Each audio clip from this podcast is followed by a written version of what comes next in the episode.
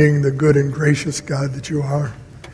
And now, as we turn our worship to the focus of your word and the teaching of it, we pray that your Spirit will bring to us that light and illuminate our hearts and our minds so that we might understand your word, that it might set its transforming power free within us. Help us each, Lord, to hear a word that we need to hear for ourselves today whether it is a familiar word that we've heard before or whether it is a new word that we hear today. We pray that it will help us to grow in you, Jesus, to glorify you and the Father. And we ask this all in your precious name. Amen. this morning, I'm going to ask for your help at the beginning of this message. And what I would like you to do is uh, give a little feedback. And uh, if you have an electronic device that connects to the internet, if you'd pull it out and connect to the internet, you go to menti.com, enter the code, and uh, you'll be ready to go. And you'll be able to help out um, with our message today. As you're doing that, I want to say a few things about this message and about this series. Last fall, we began a series called Marks of a Disciple. And this came from the work that was done over a two year period. It was done with um, pastors, elders, staff, laity, in which we developed a working definition that provides us with a picture of discipleship. Now, it's not a perfect working definition, no working definition is, but it is uh, a definition that we think as a church embodies uh, what makes up a disciple and who we think we should be as disciples and what we want to replicate in others, be it our children or students or new believers, in terms of being a disciple of Jesus. This definition was simply this a disciple is an intentional follower of Christ forever becoming more like Him. Now, if you're logged in to the website, I want us to look at that first question that we have there. And it is this How long have you been a disciple of Jesus? And uh, if you, all of your answers will be anonymous. I thought it'd be interesting to see what our makeup looks like as a congregation. Um, I would imagine there'll be a few more coming, but um, you've seen the five options. You guys are filling them out. While you're looking at that, I want to go back to introducing again this series. We developed 11 traits and competencies of what makes up a disciple. These are aspirational, but hopefully they're also traits and competencies that we manifest more or less. We based them on three concentric circles, uh, getting larger. The first circle is at the core of these three circles, and uh, that is our first mark of a disciple. It deals with the upward dimension of our relationship with God. The second circle, which is just outside of that core, contains four traits and competencies, and it deals with the inner dimension, if you will, of our life as a disciple. So at the core is this upward relationship with God, which affects all of the other competencies. And then in the next ring of concentric circles are four traits that deal with our inner life and that are going to be foundational along with the core for the last six competencies that really are what we are going to be presenting in this series this week and for the next five weeks. Now, if we can go to the, we, are looking at this. Okay, so we have a few people who aren't believers, um, a few people who are less than five years, a um, little more who are between five and ten years, a few more between 10 and 20, and the vast majority of us have been believers for 20 years or more. Remarkable. It's exactly what I expected to see. So let's go on to the second question. We can get it up. How intentional are you about being a disciple of Jesus? And there are three categories. I'm intentional about my growth and evaluating my maturity. I'm intentional about my growth but not evaluating my maturity. I'm not intentional about my growth or evaluating my maturity. And if you just log into that, that would be a big help to us.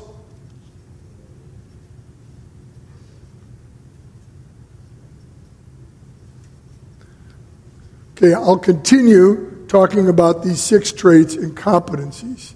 So, what we see in this picture of a disciple in terms of these three concentric circles is that it begins with our relationship with God. It shapes our inner life, and these traits and competencies shape our outer life in relationship to others. And in relationship to others, we're going to be look at these marks of disciples and what these traits and competencies are. And today, the first one is loves others. Loves others. So, if we look up here at our intentional about being a disciple, we have, uh, let's see, a few people who aren't intentional about growth or evaluating their maturity. We have some more who are intentional about growth but not evaluating the maturity. And then the larger majority say you're intentional about growth and evaluating your maturity. I will tell you that my expectation was that as we got to believers who have spent more time in their faith, especially evangelicals, I would have expected you to say that you're intentional about your growth. Evangelicals focus on the Word of God, focus on growing in Christ. Uh, those are important things to us. But I also would have expected that the longer you've been a believer, the more you've just kind of may have wafted a little bit in terms of regularly evaluating how well you're doing as a disciple. I mean, I, I know that all of us come to church, we hear messages, and we take them seriously. That, I suppose, is part of the evaluation. And many of us are engaged in life groups and we're studying together, and that is part of the evaluation that probably goes on. But when I was thinking about this, I was thinking about do I, do I take an inventory of how I'm doing as a disciple of Jesus? And I have to be honest. If I answer that question for myself, the answer would be I'm not intentional about that. I pretty much think that, you know, I cover the broad spectrum pretty well. So now I just kind of work on where life kicks me in the gut, right? Captures my attention and I bring it before God and I continue to look at myself. Now, Many of you are far superior to me because you're being intentional about your, your evaluating your maturity, and I'm impressed. Let me say that. What I want to say today, I think, matters. And what this series has to say to us matters because it helps us to evaluate how we're doing in this following Jesus, in being a disciple of Jesus. And it's our hope uh, among the leaders of the church and pastors that you'll take this seriously and that we will, as a church, together be evaluating how we're doing on this and making sure that we're developing these character traits and competencies not only in ourselves, but in our children and students and new believers as well. If you're a member of the church, I think these 11 traits and competencies will absolutely encourage your growth and evaluation and maturity. But if you're not a member, I think that these traits and competencies will help you to better understand what a relationship with Jesus actually means. The big idea today is this that loving one another is essential in following and becoming more like Jesus. Loving one another is essential in following and becoming more like Jesus. Now, that's not an earth shaking statement at all, and all of us should know that. But that doesn't mean that we all live it out to the full. So, what I'd like you to do today as we consider this, I'd like you to open up your Bibles, open up your electronic books. If you didn't bring anything, look up here on the screen. We're going to read a text where Jesus talks about loving one another. It's from John 15, 8 through 17. Jesus is with his disciples. This is the last night of his earthly life. He says this either sometime during the Passover meal with them or after the meal while they are reclining and having fellowship with each other. He says, By this my Father is glorified, that you bear much fruit and so prove to be my disciples. As the Father has loved me, so I have loved you. Abide in my love. If you keep my commandments, you will abide in my love, just as I have kept my Father's commandments and abide in his love. These things I have spoken to you, that my joy may be in you, and that your joy may be full. This is my commandment, that you love one another as I have loved you. Greater love has no one than this, that someone lay down his life for his friends. You are my friends if you do what I command you. No longer do I call you servants, for the servant does not know what his master is doing, but I have called you friends. For all that I have heard from my Father, I have made known to you. You did not choose me, but I chose you and appointed you that you should go and bear fruit, and that your fruit should abide, so that whatever you ask the Father in my name, he will give it to you. These things I command you so that you will love one another. Now, verse 8 is actually a summary of the previous seven verses. But it also tells us about the importance of bearing fruit and the connection to bearing fruit and loving one another.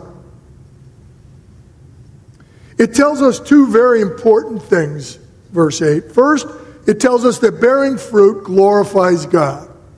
Now, the word glorify is a pretty religious word, and sometimes people don't understand it because they speak more in everyday language and don't fully understand that.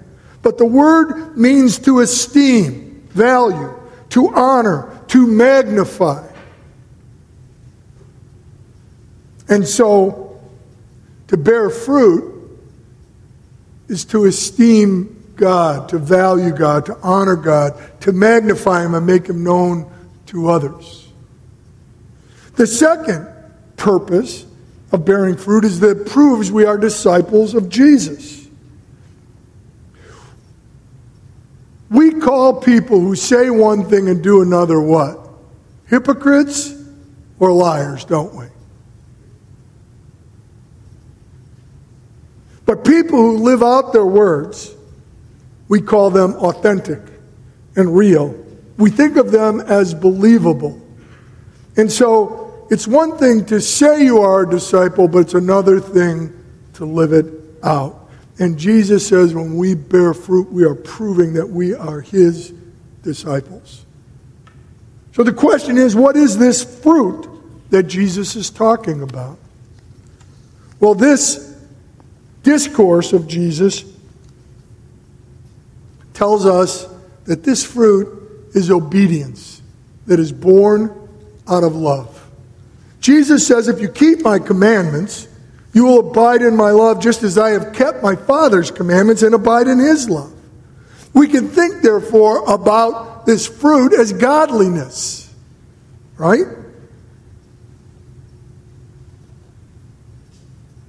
Jesus says in verse 16, you did not choose me, but I chose you and appointed you to go and bear fruit. In other words,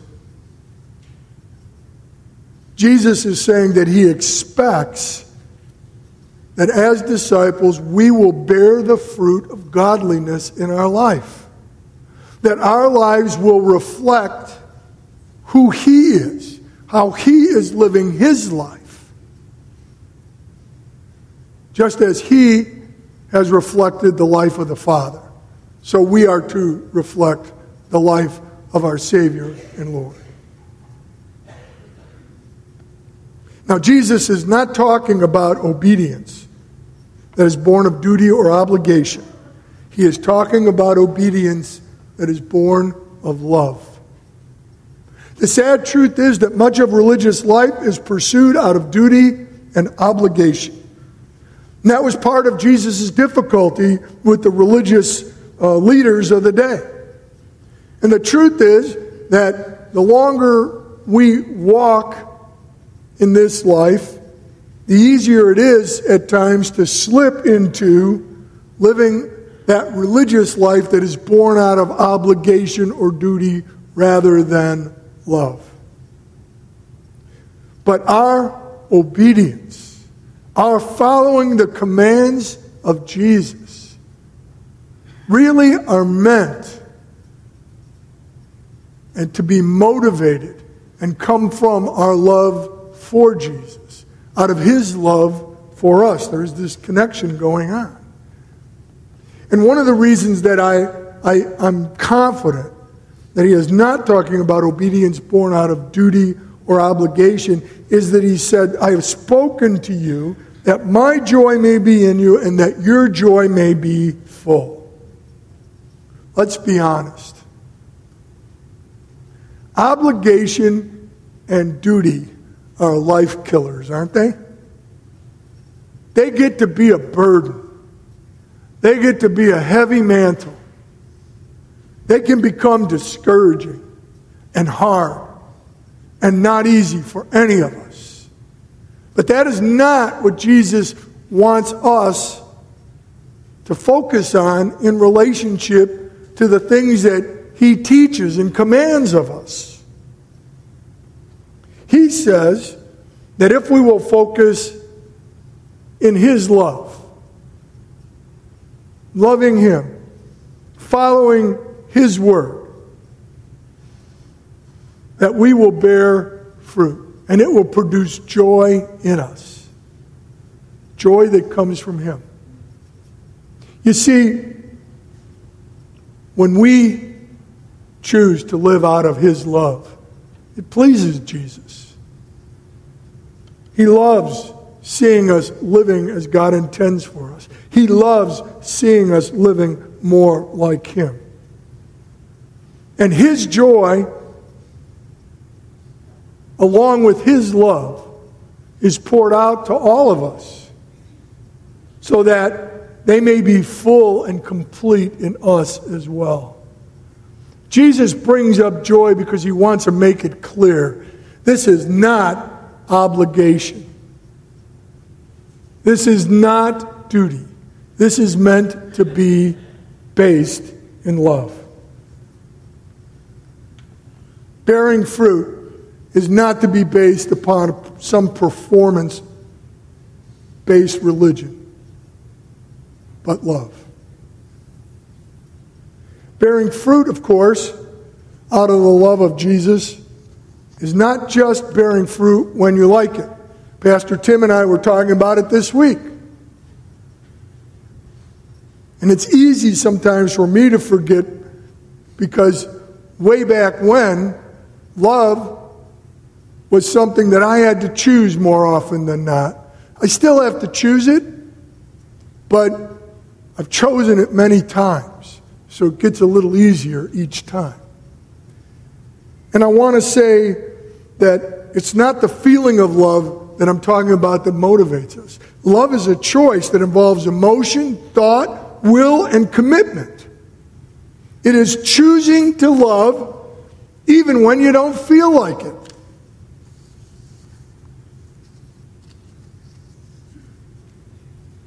Choosing to love your husband even when he's difficult. Maybe even whiny, like last night. You know, people hurt us all the time. And the question is, what do we do with that? Well, Jesus says we're to turn the other cheek. We're to pray for them. We're to forgive them. We're to love them. But what about if they really hurt you? I mean, really hurt you? What about if they committed adultery? What about if they stole money from you? What about if they cheated you? What about if they stole your job? What about if they lie or gossip about you? What about if they make your life miserable?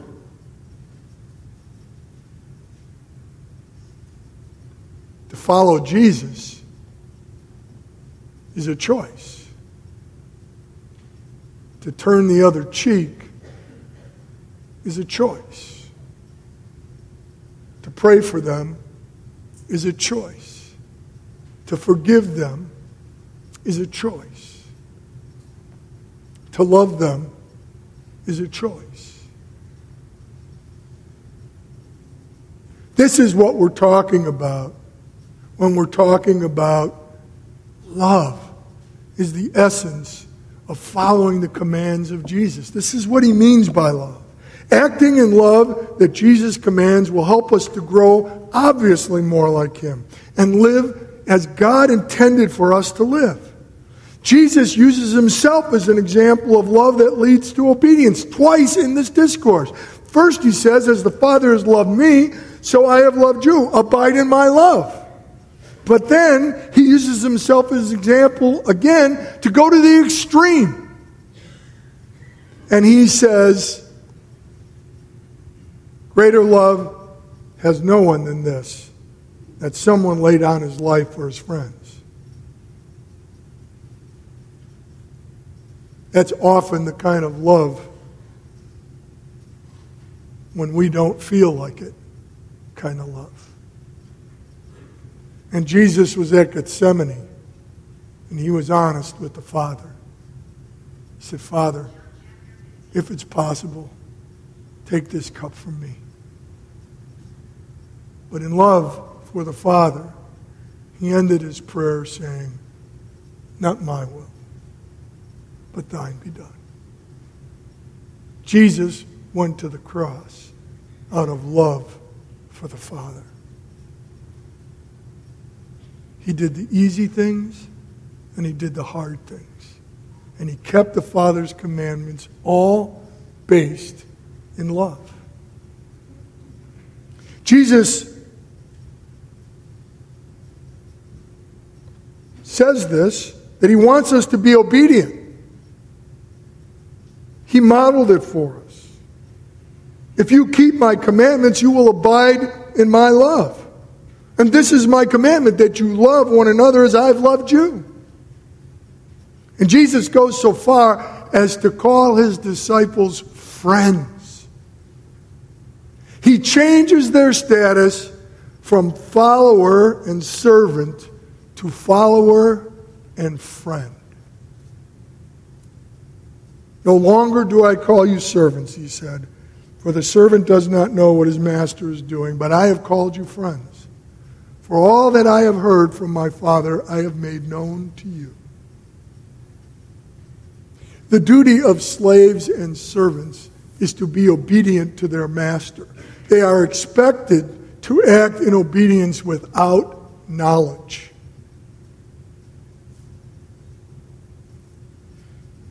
But Jesus is not asking duty from us or obligation. He is not treating us as slaves, but rather as friends, because He gives us knowledge. And from that, makes us not only His disciple, but His friend.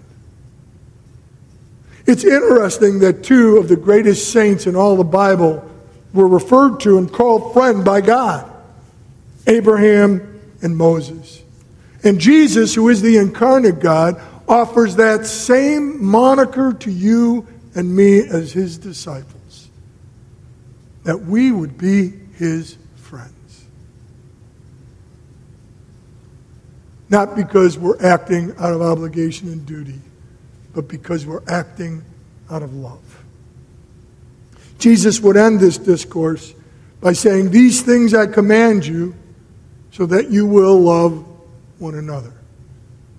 It's not the first time he said it that night. He said it earlier as well. He said, A new commandment I will give to you, that you love one another just as I have loved you.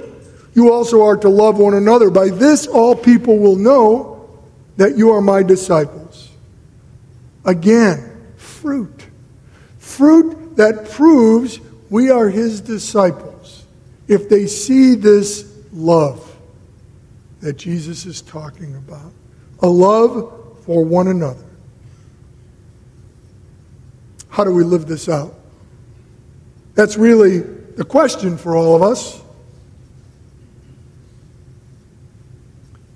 Well, I think it begins by making love our aim with one another. Here's the truth about life in America today, especially in affluent society, which we exist within. We exist very independently from one another. We have little sense of community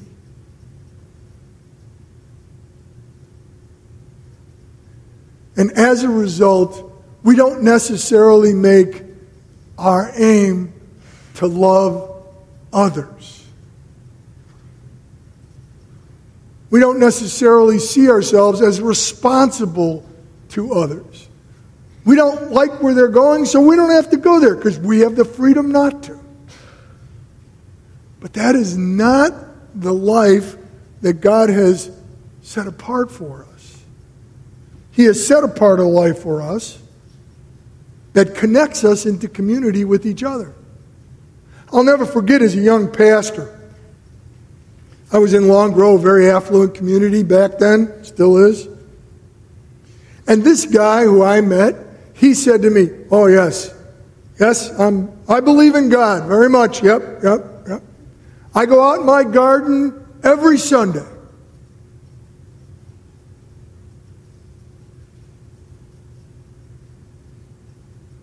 I said, and?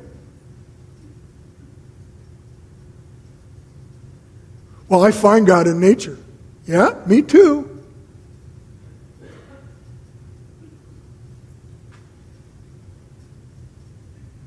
There was no accountability anywhere else.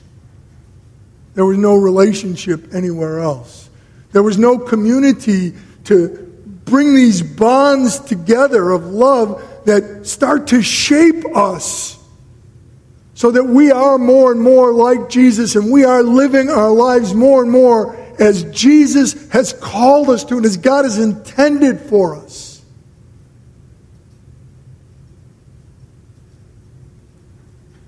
It's fashionable today for people to push the church away. And there's a lot of talk about millennials out there who don't want anything to do with church. But I'm old enough to remember the day when there were a lot of people talking about boomers out there pushing away church. And the statistics were dire. Because those of us who are boomers, we were checked out. We didn't want much to do with the church. But God has a way of bringing us into community because we're created for that. And God loves us. And He wants us to be people of love. And so we find our way into the church. And I believe young people will find their way into the church. I don't believe we can be casual about it. I think we should be intentional about it. That's why I'm so glad that Dr. Brian is here teaching us. I'm glad that we're going to have Alpha going on. These are important things.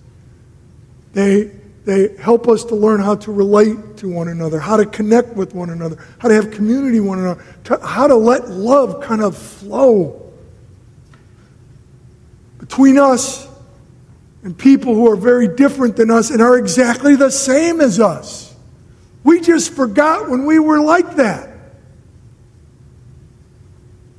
I'm not discouraged by millennials at all. I'm encouraged by them. I think they got some things awfully right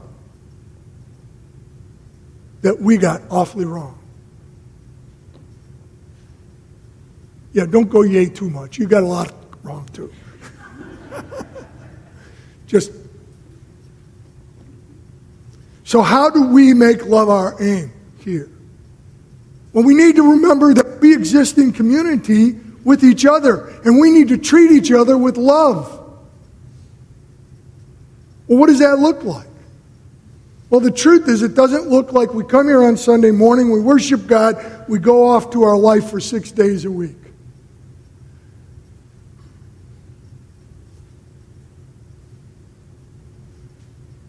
without any thought of the community and family of which we're a part.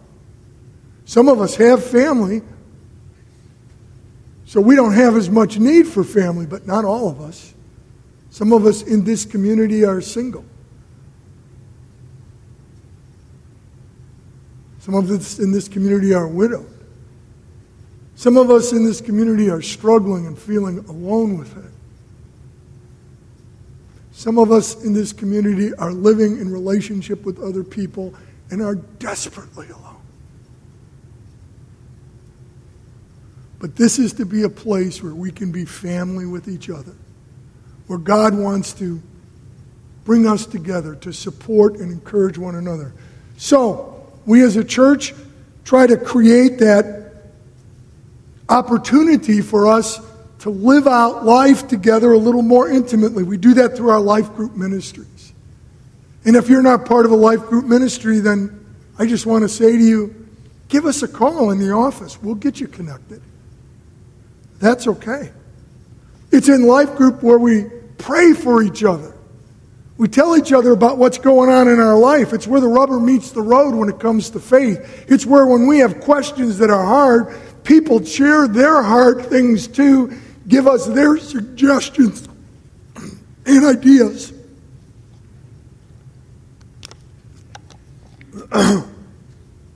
where they challenge us and where they support us, where we challenge them and where we support them.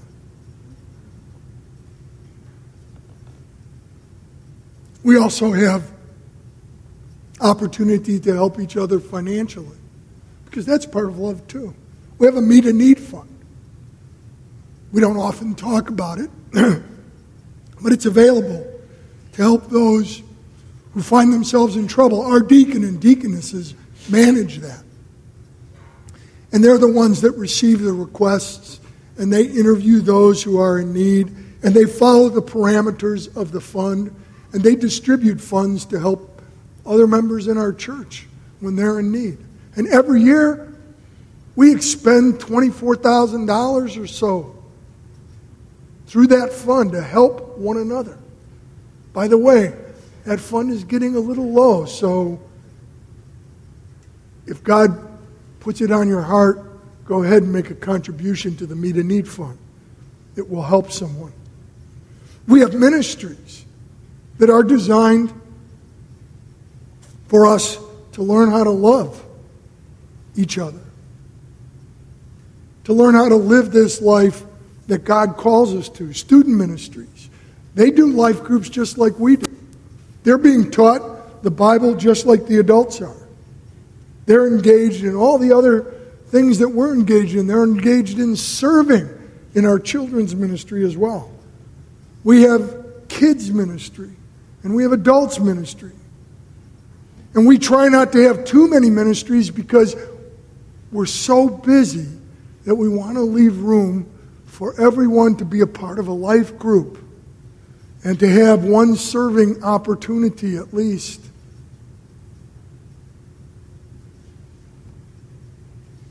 There are still other ministries that are, exist that are very important, like the prayer ministry or the funeral ministry. These are expressions of people's love and care for each other. You might not think the facilities ministry is much of of, of love and care. But he, those who serve on that, they love their church family. They want to make sure that the facilities are allowing us to engage in ministry. In a very real way. And they have some gifts and opportunities to help us there, so they do. Same thing with the office ministry. The church is not a disconnected body, it is meant to be a connected body. Our aim is to live out the commands of Jesus to love one another, to stay in contact with one another, to pray for one another, to serve and minister with one another. These are all expressions of love and support and encouragement and correction that mark a disciple of Jesus and come out of this love. Love others. Out of the love that Jesus gives you. I want to close this morning with these words. I think they sum it up better than any. By this, my Father is glorified, that you bear much fruit, and so prove to be my disciples. As the Father has loved me, so have I loved you. Abide in my love. If you keep my commandments, you will abide in my love, just as I have kept my Father's commandments and abide in his love. These things I have spoken to you that my joy may be in you and that your joy may be complete. Let's pray. Lord, we thank you. We thank you for inviting us to be your disciples. I pray today for those who are not yet disciples that, Lord, they will consider who you are and all that you have done and that they will be able to ask questions with us and challenge us, but also learn from us. And I pray that they might consider your great love for them. That they might realize, Jesus, you went to the cross for them, for all of us, to pay that debt for our sin in love of the Father and love for us. You did this great thing. I pray that they will open their hearts to you, Jesus, and receive you as their Savior and Lord. And for those of us who are your disciples, I pray that we will be worthy. I pray that we will show ourselves and prove ourselves to be disciples, not by obligation and duty, but by loving you and choosing you above everything else, so that we live out your commands, that we live life as you intended for us to live, in relationship to God, full and complete, and so that your joy may be in us and that we may share your love and joy with one another and others. I pray all of this, Jesus, in your name. Amen.